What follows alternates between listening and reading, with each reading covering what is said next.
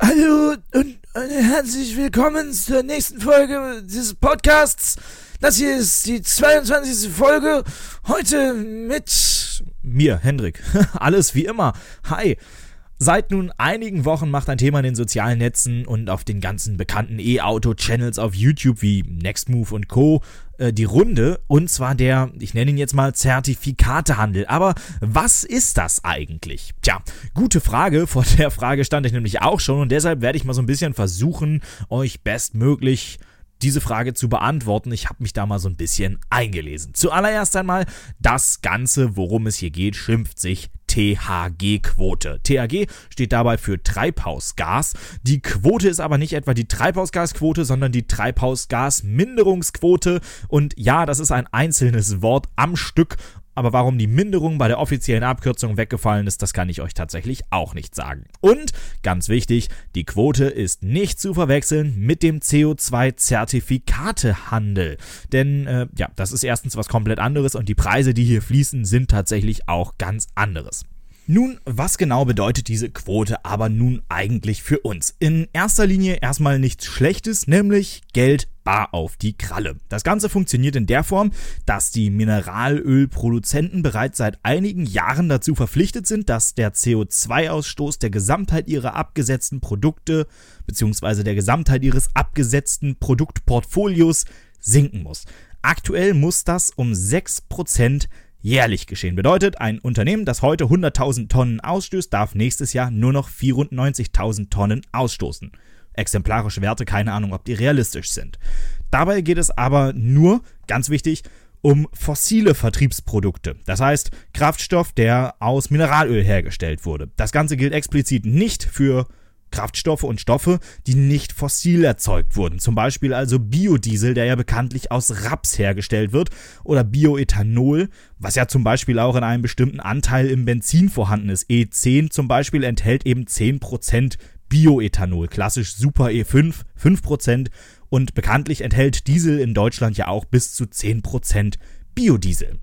Das CO2, was bei der Verbrennung von Biokraftstoffen erzeugt wird, zählt aber in diese Quote nicht mit hinein, da die Pflanzen zeitlebens ja quasi auch CO2 gebunden haben und wie sinnvoll das Ganze jetzt ist, das steht nochmal auf einem ganz anderen Blatt. Darum soll es hier aber erstmal gar nicht gehen. Dafür bräuchten wir erstmal eine vollständige Grundsatzdiskussion und da habe ich gerade keine Lust zu. Wichtig ist erstmal nur, dass die Gesamtheit der CO2-Menge, also das, was ein Mineralölkonzern insgesamt so an Produkten erzeugt, wenn es dann verbrannt wird, sinken muss.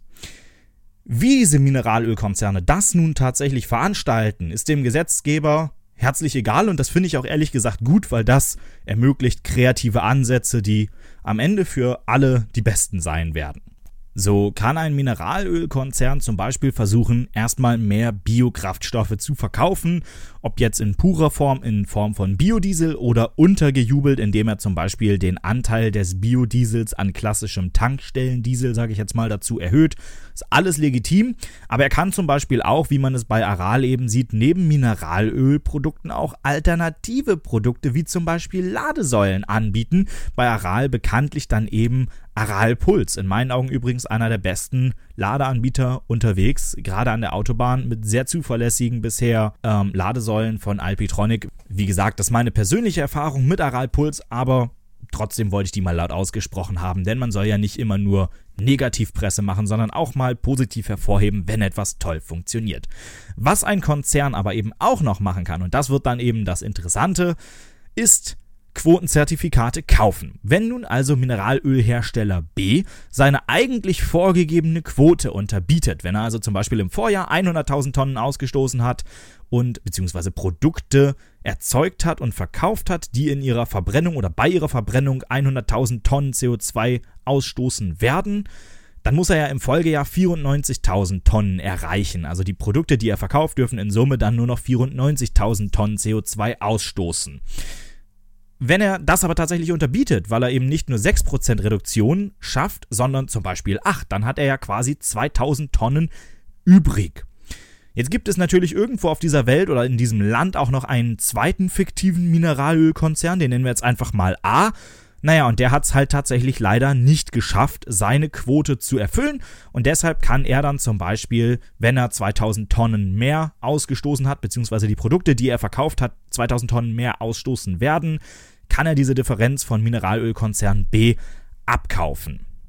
Das ist erstmal eine ganz, ganz gute Sache. Jetzt kann man aber natürlich hinterher sagen, ja toll, dann haben wir ja aber in Summe nichts gespart. Das ist richtig, wir haben 6% gespart, weil das war die Vorgabe des Staats aber eben nichts darunter, obwohl zumindest B ja weniger verbraucht bzw. ausgestoßen hat, bzw. seine Produkte weniger ausgestoßen haben. Und A das ja vielleicht hätte in ähnlicher Form auch machen können. Aber das ist halt einfach nur eine Momentaufnahme. Denn im nächsten Jahr muss B ja wieder 6% weniger schaffen als im Vorjahr, also im aktuellen Jahr dann quasi. Und das wird dann halt immer schwieriger. Die äh, freien und ungenutzten THG-Quoten werden also quasi weniger und somit werden sie dann auch immer teurer. Und das wird der Konzern A, der eben noch Zertifikate kaufen musste, natürlich tunlichst zu vermeiden versuchen. Äh, denn ja, es kostet am Ende des Tages teures Geld und Konzern B wird natürlich schauen, ob man die eigenen Vorsprünge gegenüber der Quote nicht potenziell doch noch irgendwie aufrecht erhalten kann, denn man kann ja quasi Geld damit verdienen quasi durchs Nichtstun. Das ist natürlich nicht wirkliches Nichtstun, denn B muss natürlich in neue Technologie dafür investieren.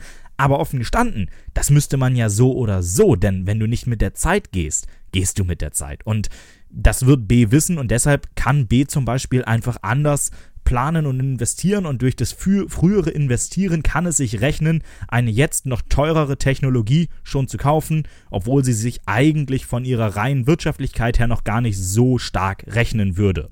Nun, was hat sich denn jetzt aber plötzlich geändert, dass wir jetzt plötzlich alle davor stehen und sagen, hä, hier, kauf mal meine THG-Quote.